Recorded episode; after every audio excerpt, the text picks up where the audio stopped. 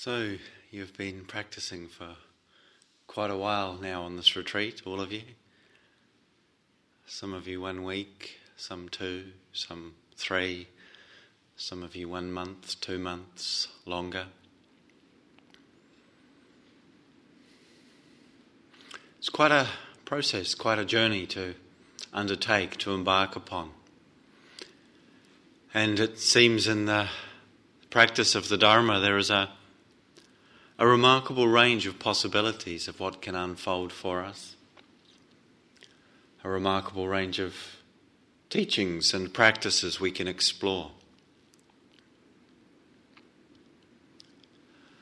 And ultimately, all of this that is offered and that we engage in, Dharma teachings, Dharma practice,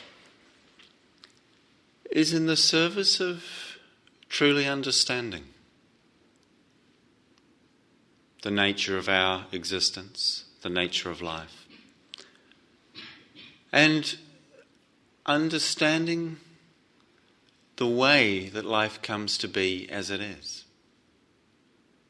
understanding the mechanisms, the processes, the dynamics, of which there are many, and some of which we've spoken about.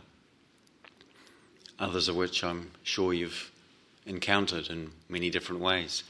And today what I'd like to speak about and reflect upon the significance of is one of the most challenging and profound teachings that the Buddha offered. The teaching of dependent origination, Paticca Samuppada.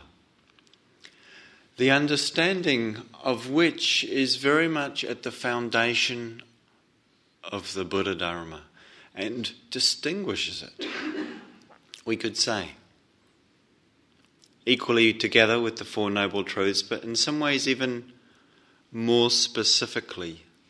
This is what makes the Buddha Dharma what it is. We could understand it in this way.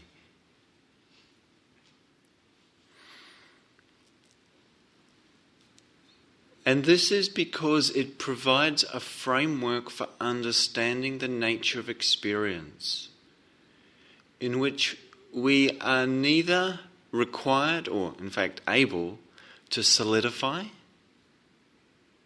or negate the truth of experience, or the very fact of experience as arising.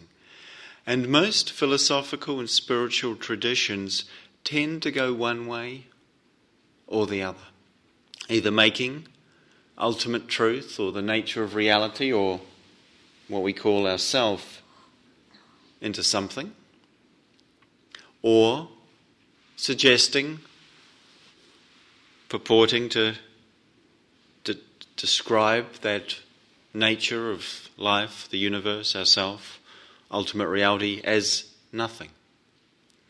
The teaching of dependent origination shows us that all things arise according to causes and conditions and equally pass away according to causes and conditions. And in this very simple statement, which in some ways is an expression or an expansion, a development of the statement which the Buddha records in his own awakening and which is pretty much used as a marker in the texts traditionally for the awakening of a practitioner. The awakening is almost always described with the person, the woman, the man coming to the recognition. It's talked about like the eye of the Dharma opens in them. There's something beautiful about the eye of the Dharma opens. And what is seen in that opening of the eye is that all that arises passes away. Now this is both pointing to the truth of anicca, of change, of impermanence, transitoriness, which we use as a regular reflection and as a tool in practice, as a way of looking and seeing. Because it's true, of course, that all things which arise pass away. And yet the implications of it go so deep. They are so far-reaching. that really our minds struggle to grasp what that actually means. If we really allow that truth to shine its light on all experience. And the teaching of dependent origination specifically describes the process whereby we become entangled with the world and whereby freedom is found within this world, rather than by somehow escaping the world or negating it. And those two possibilities or inclinations are sometimes, well, I don't know if traditionally it's described this way, but could be understood as the near enemies of liberation. The things that look kind of like it but are not, in fact, freedom. It's an interesting concept, near enemy. The idea of something that looks like something really wholesome but is not that. And so with loving kindness we talk about the near enemy as sort of very attached, wanting. It looks like we really love somebody, but actually we want them because they serve us in some sort of self-centered way. And the near enemy, we could say, of liberation is the negation of existence or the escape from it, the attempt or the appearance of that.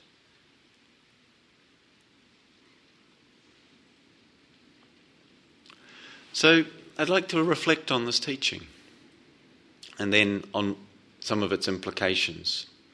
And in doing so, I'm quite aware that the context or the frame of a Dharma talk is really but a little amount of time for this. And yet, for some of you, this will be a familiar topic perhaps, and others, maybe not. But the Buddha spoke of dependent origination, Paticca Samuppada. This is the Pali.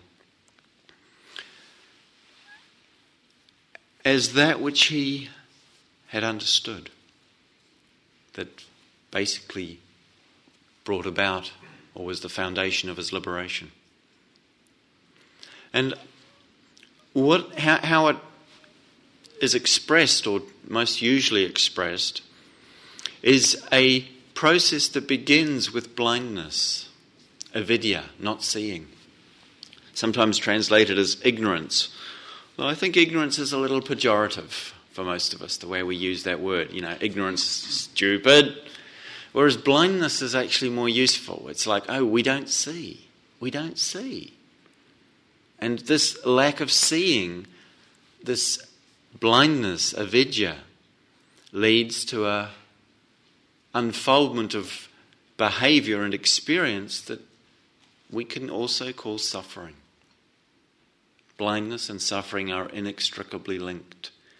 And therefore it becomes also clear to see how seeing, insight, understanding and liberation are equally clearly linked.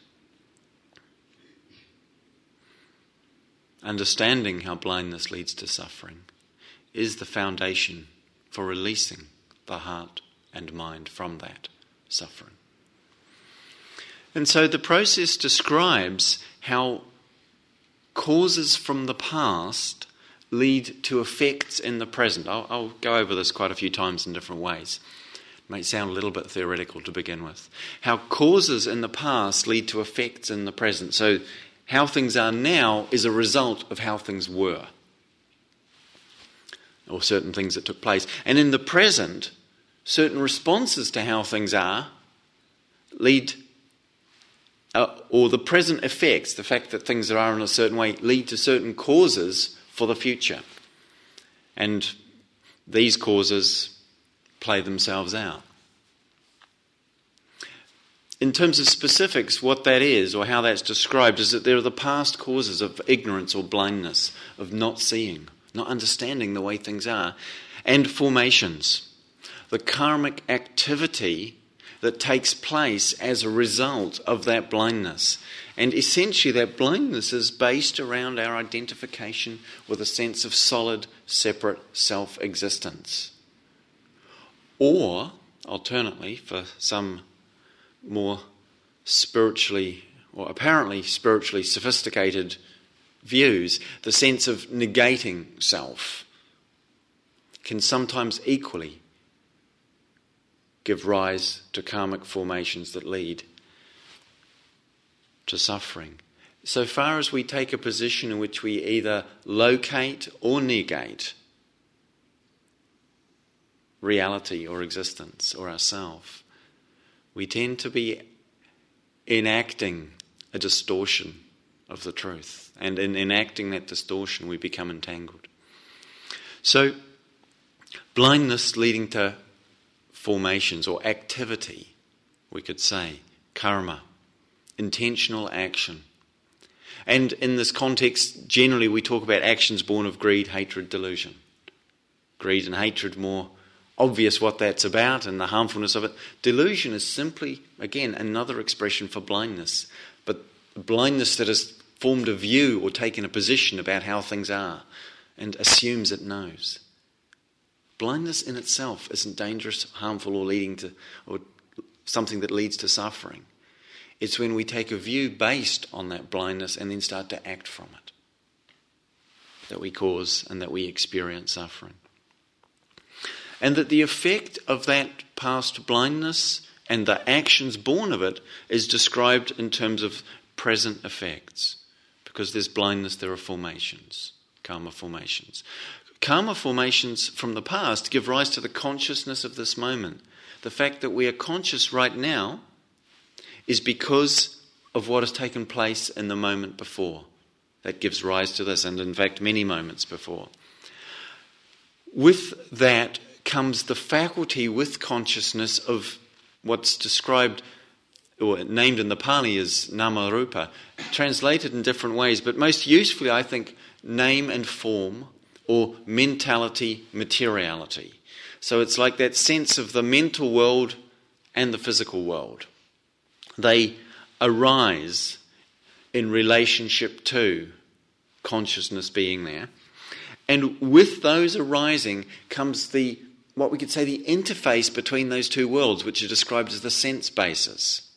So that's the eyes, ears, nose, mouth, tongue, body, and the mind that is a sense base with regard to thought, that experiences thought in the same way as eyes experience visual images, or the body experiences tactile experience. And so there's this, basically this interface, the sense of mentality, materiality, or name and form.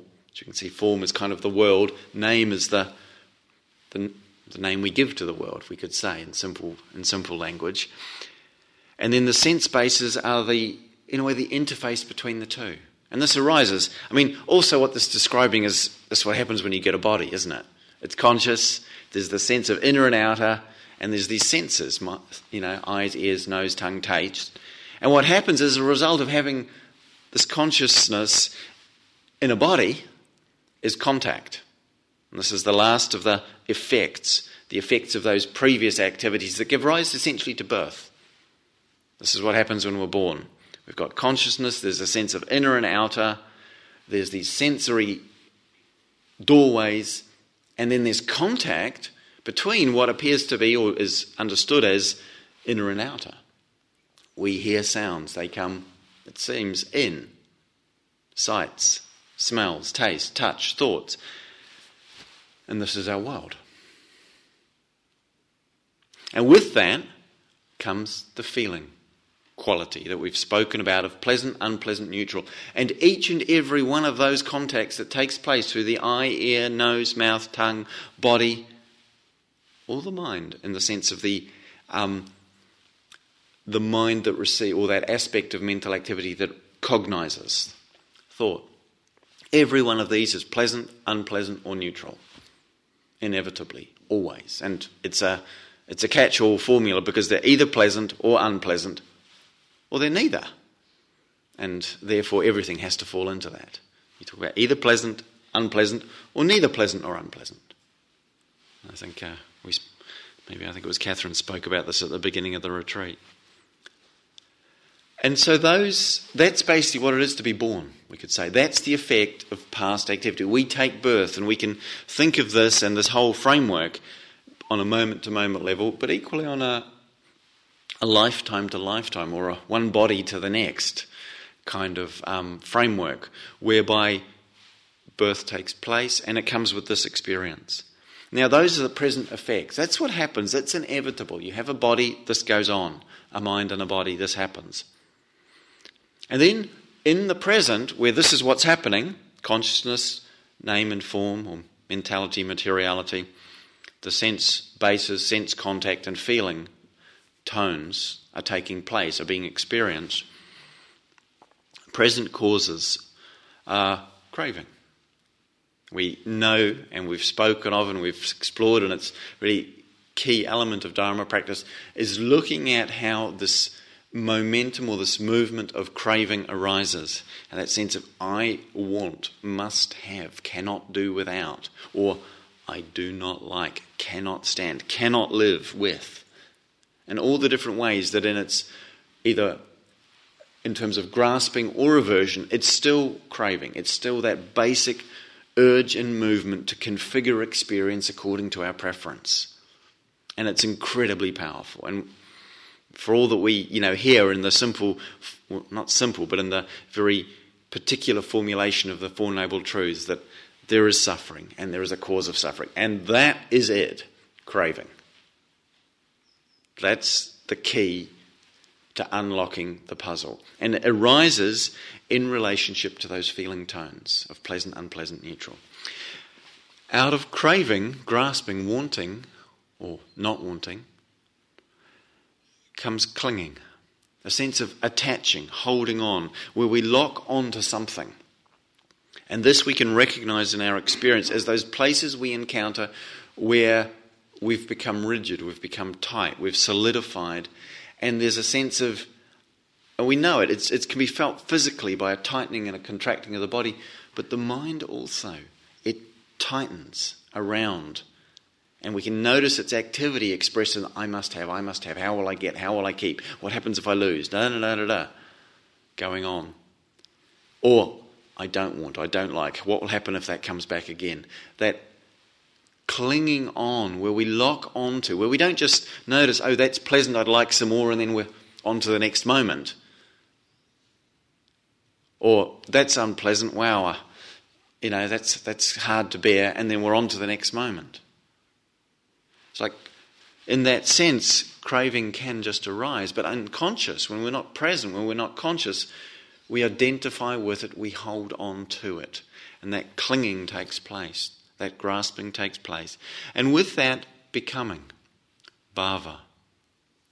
Like, it's essentially the process whereby we identify with and create a sense of self, of identity out of the position that we're taking that says not just this is unpleasant and difficult to bear, or that's rather lovely and some more of it will be nice, but I must have or must not have, and I am someone who wants or has, or I am someone who does not want or doesn't have, or it's the sense of identity that arises with the experience when it's not examined, when we're not conscious in it. We inevitably take that position. That it's not just a flow of experience unfolding as described, but that we are located within it, and in fact, located by it in a particular form, in a particular way, in a particular identity or definition of ourselves. And those are described as the present causes, each one giving rise to the next.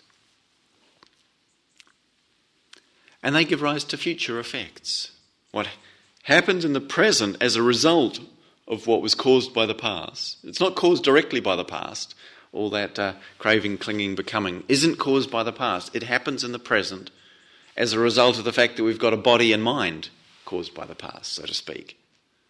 And then this craving, clinging, grasping, becoming gives rise to, in the future, rebirth. Coming back into existence.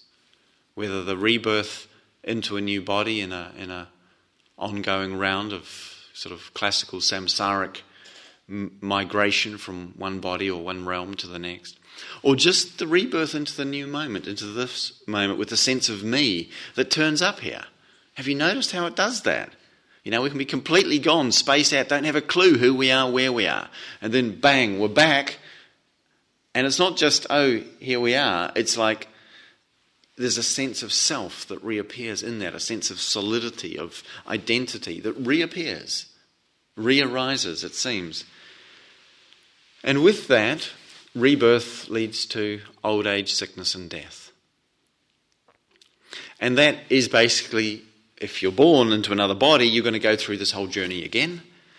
And so far as we're reborn in a sense of identity, of I am, however we define it as I am this, I am not that, I am over here, I'm not over there, whatever, any sense of I am will be subject to the very painful process of deconstruction. Just as the body, through aging, sickness and death, breaks down and deconstructs, so too any identity that we establish or hold ultimately comes apart. And in that coming apart there is suffering. So the Buddha says, after working through this analysis, and so arises this whole mass of suffering. It's the kind of phrase he uses. It's like, phew, you know.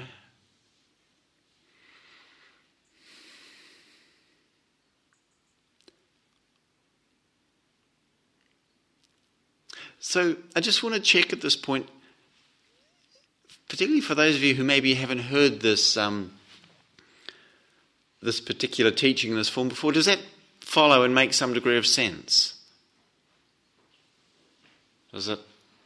Yeah, you can kind of follow what's being said there. You don't have to remember every little piece. I mean, it's really like ignorance. Because there is ignorance or blindness, therefore there is karmic activity and formations. Because there are karmic activities, therefore in the next moment consciousness or next birth consciousness arrives. And because consciousness arises, therefore name and form, nama-rupa, and like that. And so because there is feeling, craving arises. Because there is craving, clinging arises. Because there is clinging, becoming. Becoming leads to rebirth, old age, sickness and death. And each kind of conditioning the next phase. Now, it's really good and important and useful to have a sense of what this is about. To just get that. Particularly the key link between the present and the future. That in the experience of feeling, tone, of pleasant, unpleasant, neutral, vedana, the unconscious, compulsive and habitual response is to grasp. In the form of craving for the pleasant, aversion to the unpleasant, or disinterest and disconnection from the neither pleasant or unpleasant, the neutral. That is the place where we put a lot of attention in Dharma practice, because that is the place where we can unhook, where we can actually start to dissolve the power of the cycle that goes round and round. It's talked about as a wheel of samsara that just goes round and round like a hamster on a wheel in a cage, just running, but getting absolutely nowhere apart from exhausted and stressed. Now, I don't know if hamsters get exhausted and stressed, but human beings certainly seem to. And if we can be aware of, so we spend a lot of time practicing being aware and conscious and awake, because we need to be conscious at that point of contact where feeling arises. Because at that contact between the eye and the visual sign, we might see something, oh, that's a beautiful flower. Oh, I'd really like to have that in my room. I'm sure if I meditated on that, then, you know, things would go well. Or, who's left that heap of dirty old clothes in the hallway and, you know, making a puddle? And it's like, at that point of contact, if we're conscious, we can say, oh, craving, wanting, or aversion. Or we might just become oblivious to an experience that is neutral and we're not interested in it. And so much of our experiences of the texture of neutrality, or neither pleasant or unpleasant, that we mostly pay little attention to it. And in Dharma practice we make the effort to pay attention to all those neutral, random, boring things going on, like the sensation in my big toe after I put it on the floor. Not because it's exciting or interesting necessarily, but because We're cutting through the habit of the mind that is the basic mechanism of creating suffering. And so if craving doesn't happen, then clinging doesn't happen. If clinging doesn't happen, then we don't become in that moment something. And in not becoming, there is no future effect. We are unbound, in fact. We step out of the momentum of samsara, which is really to step out of the dimension of time. To be free in this context is to, or in this understanding, is to see that it is not we moving through this journey. There is a journey taking place. There is a movement going place. But we are neither identified with a location in it, nor somehow are we apart from it. We're not doing this, it's not happening to us, but nor is it somehow happening apart from us or in a way that's not related to that which we are.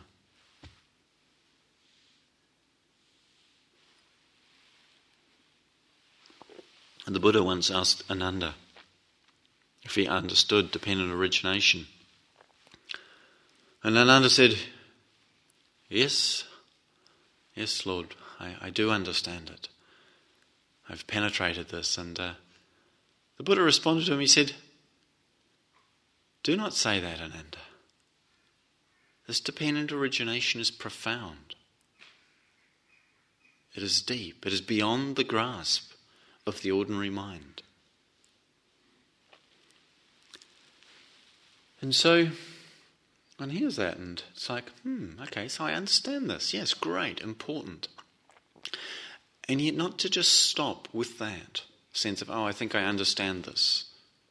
And whether we see it in terms of the past moment giving rise to present moment effects, which if we're not conscious and awake will lead to present moment activity, i.e. craving, giving rise to future effects, or whether we see it in terms of this whole life of blindness and hopefully some mindfulness giving rise to a future life, and the cycle playing out in those terms. Whichever way we see that, there's something remarkable and mysterious here.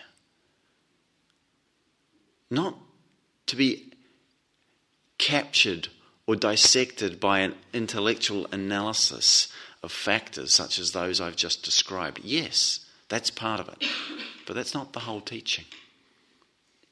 Dependent origination is profound. The Buddha once said, when asked, in fact, maybe combining a couple of things he spoke about in these terms, when asked as to who or what is the Buddha, the Tathagata, he would speak of himself as the Tathagata, the one who is thus come, which is a very clear communication of what he meant, the one who is thus come. It's like, what does that mean?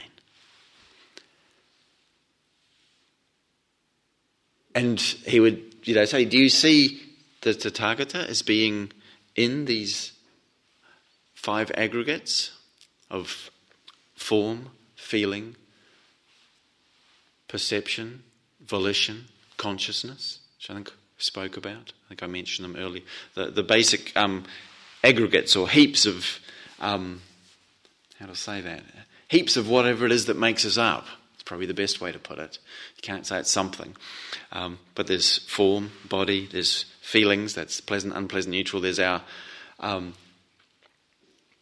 responses to it, which is in terms of formations or volitional activity.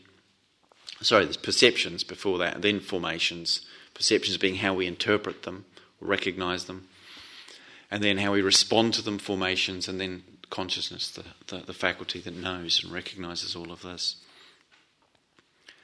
The Tathagata is not to be found in these aggregates, these five heaps.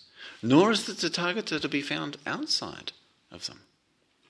And he kind of didn't just say it, but he usually makes the other person sort of tell him what he is expecting to hear. So he says, do you see the Tathagata in them? No. Good. Do you see him outside them? No. Good. And then again, you've got this situation where he's saying something quite simple and appears logical. The Tathagata is not these formations, he's not in them, he's not outside of them, he hasn't disappeared in a puff of Buddhist logic. What's he pointing to? In another place he says, he who sees dependent origination sees the Buddha. He who sees the Buddha sees dependent origination. So from the point of view of wisdom, if we're to see the Buddha, it's not some guy who apparently had nice complexion and some interesting bodily features. If we're to see the Buddha, we're being told that this means seeing dependent origination, seeing the process of life, of existence, coming into shape, into form, and dissolving out of it, which is what dependent origination describes.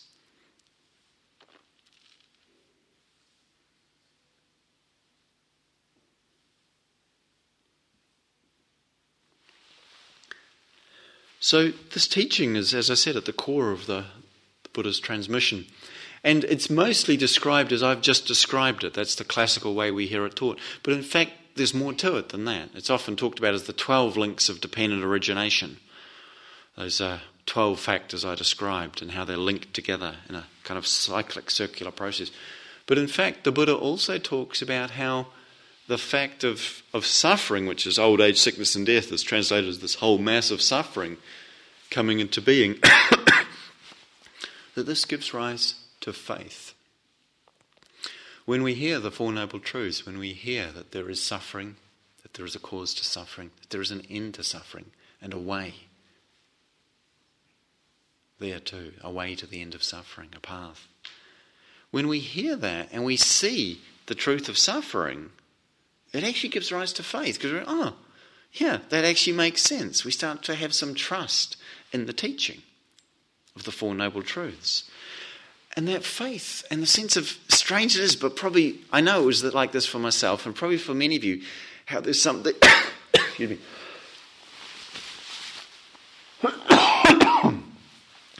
there's something almost counterintuitively gladdening about the first time we hear the teaching of suffering. You know, when someone actually said to us, there is suffering, you know, and this is at the core of a lot of our experience, and that sense of, yeah, oh yeah, like something true has been acknowledged in a way that so much of the time in the world it seems people are busy trying not to admit that there is this. Even if there's things that are horrible, painful, difficult, and wrong or bad, depending how we relate to them, at some level there's an immense relief in the heart when we just hear and can take in, there is suffering. It's like, that's how it is. It's not because you messed up or you're wrong, or it doesn't actually mean anything about you, which is where a lot of the gladness and relief comes from. It's actually the way things are. Oh, there's a gladdening of the heart that comes with that teaching, with that understanding. Despite the fact that it appears to be bad news, it's really good news because there's something real and true. And that's always gladdening of the heart when we touch what is true. And so there's the faith, the gladness, and out of gladness comes a sense of pleasure, rapture, sense of the just aliveness of the body, as the Buddha speaks of. That gladness, out of gladness comes rapture. From rapture comes tranquility. It's like we start to become peaceful. When we start to feel more glad and more, in a way, comfortable in ourselves, there's a natural pleasure to just inhabiting our body in a relaxed condition. And that leads to a tranquility. It's like, we don't, this sort of the waves tend to die down. Tranquility is different than equanimity. Tranquility is a state of calmness. It's like a cooling of things. And in that cooling, there's a happiness. Tranquility leads to happiness, the Buddha says. Happiness, sense of just contentment and, you could say, even appreciation for things as they are. Happiness, with happiness, concentration arises. An important point. Concentration does not arise from making oneself miserable by trying too hard, despite the fact that that's often how we try and go about doing it. Concentration, collectedness, samatha, it arises from happiness, based on contentment, tranquility. And through concentration, through the steadying, focusing, clarifying and refining of the mind's capacity to see, to penetrate, Concentration, through concentration, arises knowledge and vision of the way things are. Insight. We start to see the way things are. And this is part of the process of dependent origination. We see the way things are. And in seeing the way things are, we start to become disenchanted with them. We see that they're constantly changing and they're not subject or not able to give us lasting satisfaction. They don't ultimately define us in any fixed or enduring way. And so there's a disenchantment. And it's a really useful word, disenchantment. It's like we're sort of in a magic spell, believing that these things that we've been chasing all our lives are going to bring us happiness. And as we see the way things are, there's a natural dropping away of that. It's a disenchantment.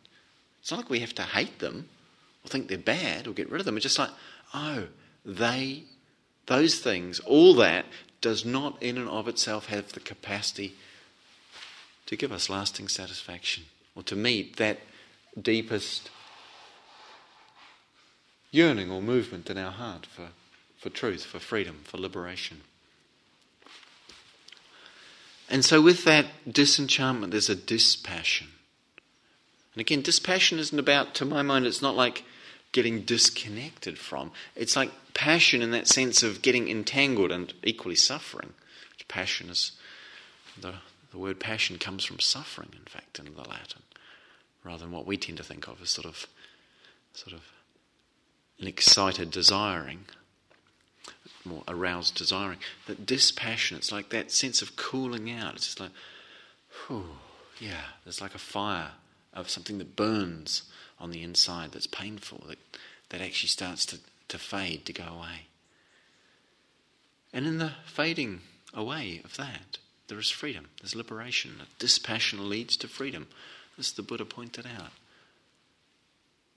And with that freedom, with that liberation, there's a knowing of that freedom.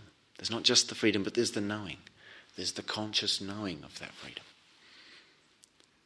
of the release of the heart and mind. And this, we could say, is the transcendent dimension of dependent origination. We're not just leading from ignorance or blindness that takes us into birth and grasping and suffering, which is perhaps the shortest version you could give of it, to say there's blindness giving rise to birth. In birth there is this, because there's still blindness, there's grasping, and grasping leads to suffering and rebirth. It's not just that, but seeing that gives rise to faith, to happiness, to concentration, to penetrative insight, to release. And so dependent origination is not a teaching that's saying we're stuck in any way in the cycle, but that we can liberate ourselves. We can liberate the heart, the mind.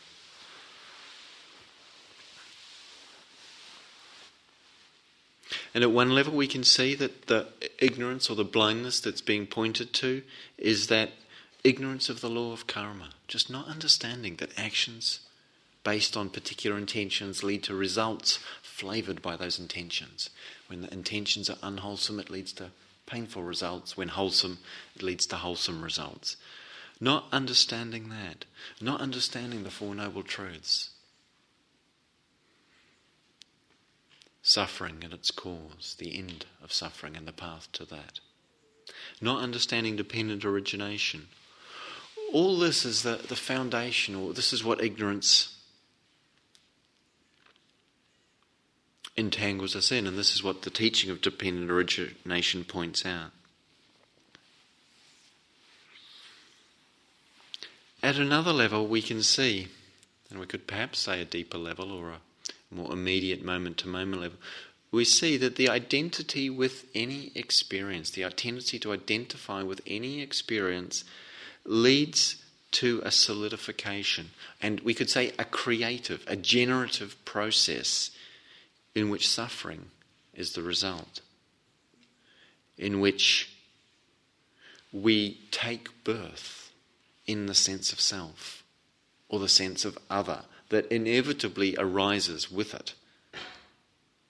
And in that taking birth, there is a separation, there is a loss of contact with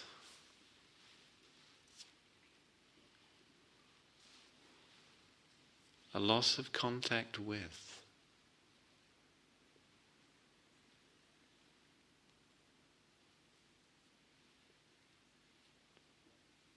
And what could we put into that space at the end of that sentence? Because we can't put something into that space, and yet there's something in us that responds to it if it's left unfilled.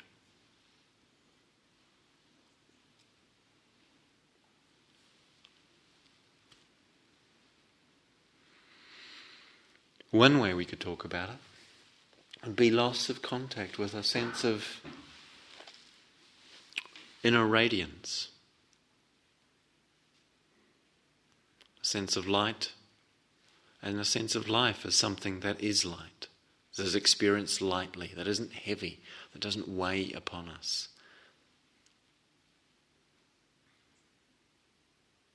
And that using the image or the metaphor of radiance, there's a sense of luminosity, of something that reveals, whereby clear seeing takes place. It's the effect of radiance, of luminosity. And there's also a quality of warmth to it. There's a certain heart or warmth expressed in that sense of radiance. For me, it evokes that. And the loss of contact with that warmth, that sense of a whatever that is, there's a desolation when we lose that in our hearts that can run right to the very core of what moves and drives us to seek, to explore, to practice, to awaken.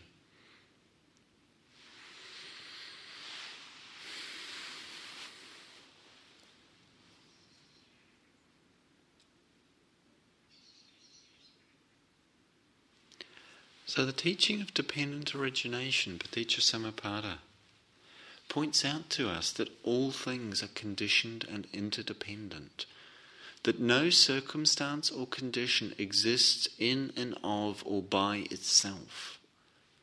Like no condition that we might call me or you or any part of this or that or anything else exists in and of and by itself. Our mind operates by discriminating and distinguishing things into this and that and something else. Me and you and them and us and those and all of that. So at some level, the basic tendency of the mind is at odds with this teaching of the intellectual mind. The conceiving mind is at odds with this teaching because it's, for functional and sometimes useful reasons, organising information in a particular way. But the teaching of dependent origination says to us we cannot extract any particularity from the totality. If we do so, we are engaging in delusional activity. And so I find it useful, I find it interesting to reflect on this. Well, okay, so that's interesting, that's useful. We can kind of get that to a certain degree, more or less, depending on our sort of experience and familiarity with this teaching and with the way practice can unfold. We can have a sense of what that means. And it's useful to take that in turn, or I find to reflect on it. So what does that mean about our experience and how we relate to it? We can see the key issue with regard to craving and grasping and, simple terms, don't go there, or at least see if we can let that go, because that's the place in which we unhook from the entanglement of that cycle.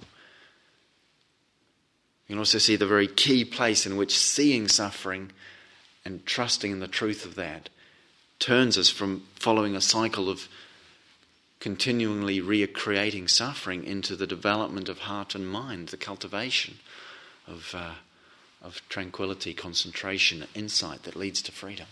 We see those key places where we can engage here. We're not somehow helpless. But in terms of how we understand or relate to what does that say about this existence? Who or what I am or am not, or all of that, which seems to be right at the heart of it all. And isn't necessarily resolved by saying, oh, I'm a dependently originating phenomena. It doesn't do it for me. Or I'm a non phenomena that dependently originates. Doesn't do it either. And if we look at the core of what it means to have a sense of self or identity, I think there's two key elements. There are other ways we could talk about it, but I'd like to talk about two key elements that we might question here based on this.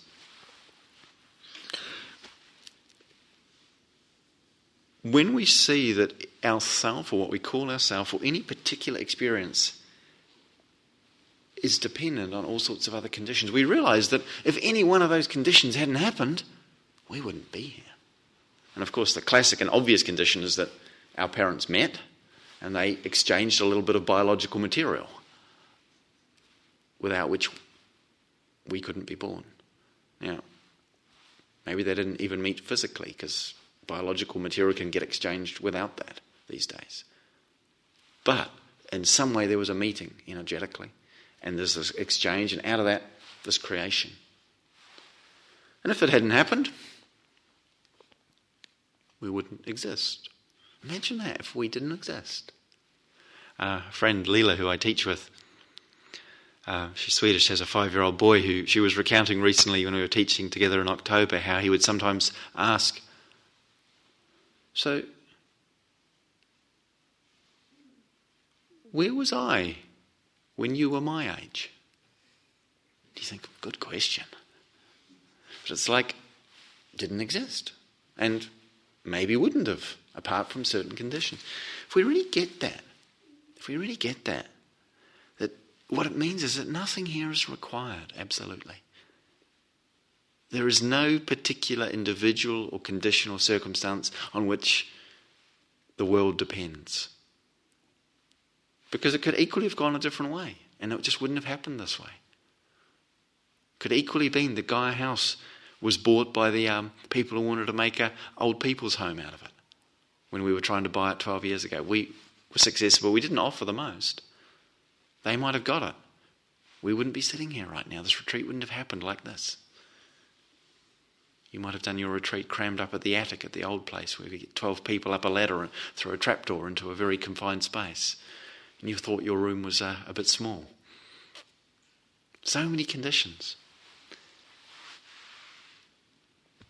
We are not, therefore, at the centre of the world. That's what that means. Anything that we feel like it must be so or it must not be so is untrue as a view or perception. There is no reason why this must be so, and there's no reason why something else must not be. There are just conditions. And we are not at the centre of the world. That sense or perception or delusion is so much of what creates the suffering around the sense of self. It locates us at the centre somehow. And we struggle and resist being relocated or delocated from that position. It's like at some level, from the point of view of self, it's all about me. It's all about me. And anyone to suggest otherwise is not going to be received very enthusiastically. Just as when Copernicus and following from him Galileo suggested that in fact the Earth was not at the centre of the cosmos, and that the planets or the stars were not revolving around us, but that in fact we were spinning around ourselves, just another one of many things spinning around. He was threatened, and I can't remember if he was actually put to death. I think he recanted, and then so they didn't actually kill him, and then on his deathbed said, "Of course, you stupid fools, it's as I described earlier." But the idea that it would be so threatening to a culture that they be told that in fact this world is not the centre of the universe, that they would execute a man for saying so. I think it points to how strongly we hold that sense of how important we are, how central we are to things. One of the great things about being on retreat is that, the world has to get on without you. And remarkably it does. Have you noticed? Right now, in a way, you've stepped out of the world and it's getting on without you quite fine. One day, we will step out completely and in a way in which we don't just walk back in at the end of our retreat. And the world will get on fine without us. It's not to say there won't be sadness or tears at that passing. But part of what dependent origination points to us and says is, well, you could try doing that right now. living your life as if the world wasn't turning around you or depending upon you. That isn't to say becoming irresponsible or callous as a result, but just somehow seeing that there's an incredible lightness of heart that comes when we realise that, yeah, we give what we give, we do what we can. But in the end, if it was all to stop, things would just keep unfolding, one thing after the next. This is one of the things we can understand from this teaching of dependent origination. We are not indispensable. And actually there's a great joy in that. There's a great lightness. And it's unearned joy, in fact. It's something independent of the conditions. It's not something we have to prove ourselves for or earn by being good meditators or good people or whatever. It's actually just,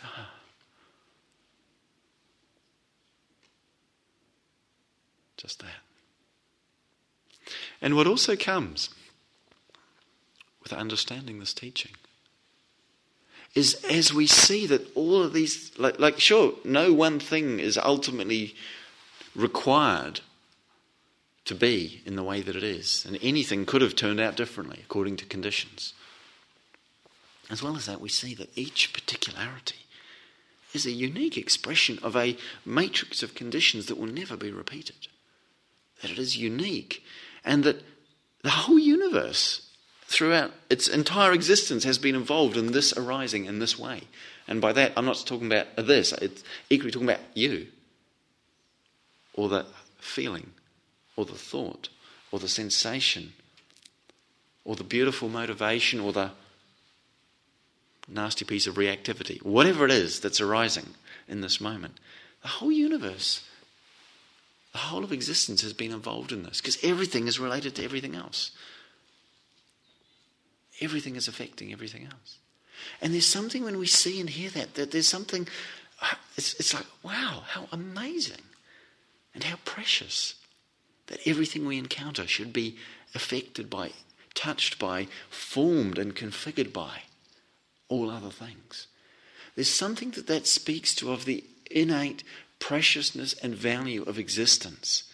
The teaching of dependent origination is not negating the value of things or beings, but in fact opening a doorway whereby we can understand that because everything depends on everything else, everything is remarkably precious, of immense value, of indescribable beauty. But we don't see that when we think in terms of separate, cut off, distinct, and or non-related or not interrelated phenomena, experience or beings. Everything depends on everything else. And as a result, this practice of awakening, of opening our hearts, of freeing our minds, of really, we could say, in a sense, more and more deeply releasing the natural radiance of life, the natural and awakened luminosity of life, by resolving the blindness, the non-seeing that obscures it, that something precious is offered and received, is revealed and expressed in this.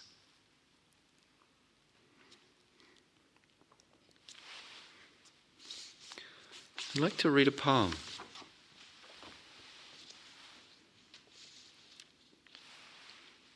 To this effect. I'm aware there's one or two of you have an interview at this time, so we'll be running just a fraction late probably. And that's okay with me being one of the teachers, and I trust it will be okay with Catherine being the other. If that's not okay with you and you feel you need to leave, I'll be probably just another 5 minutes, which means we'll be about 3 minutes late for those interviews. But one aspect of this is seeing the transitory nature of things. We see how precious they are. Beautiful things come into existence and disappear.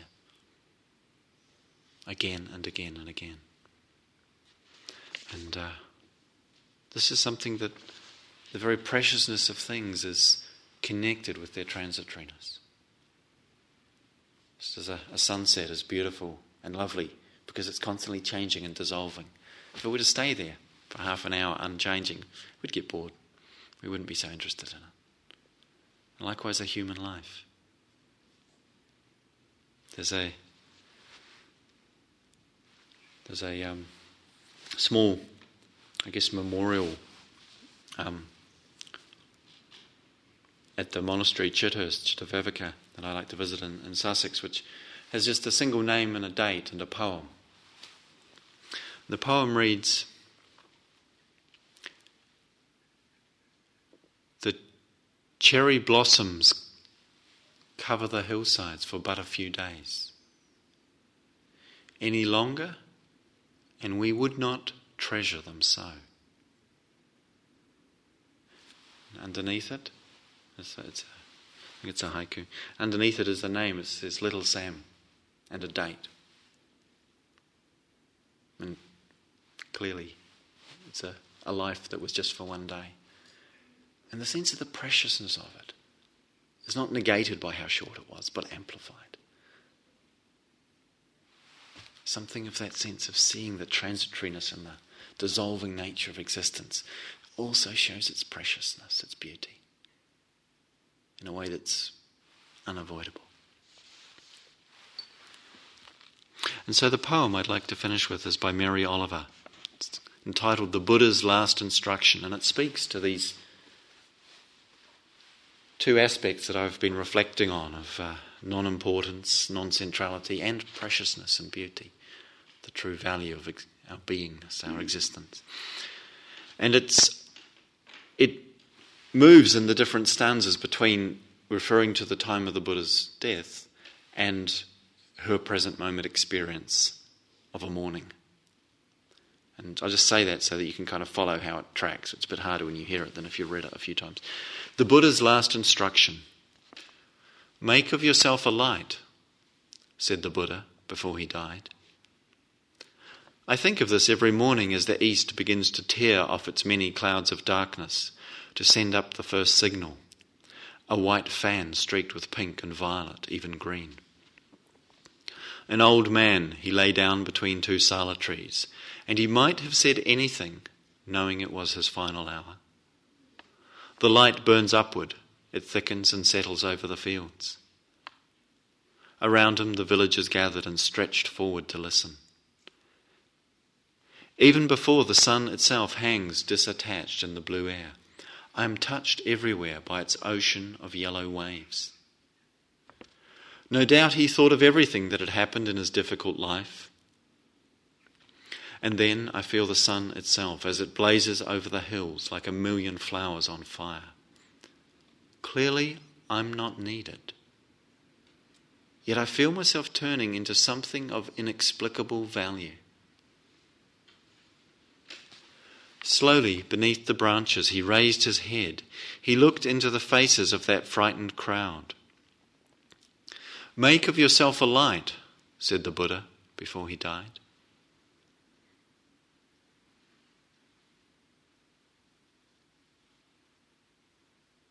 "Make of yourself a light," said the Buddha before he died.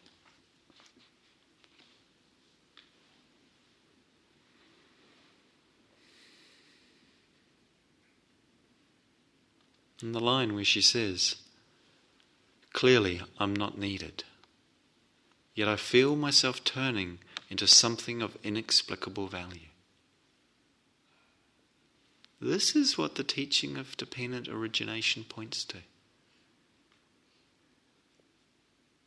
of how we might be in this world, how we might recognize what is most true of that which we call ourself, or this existence.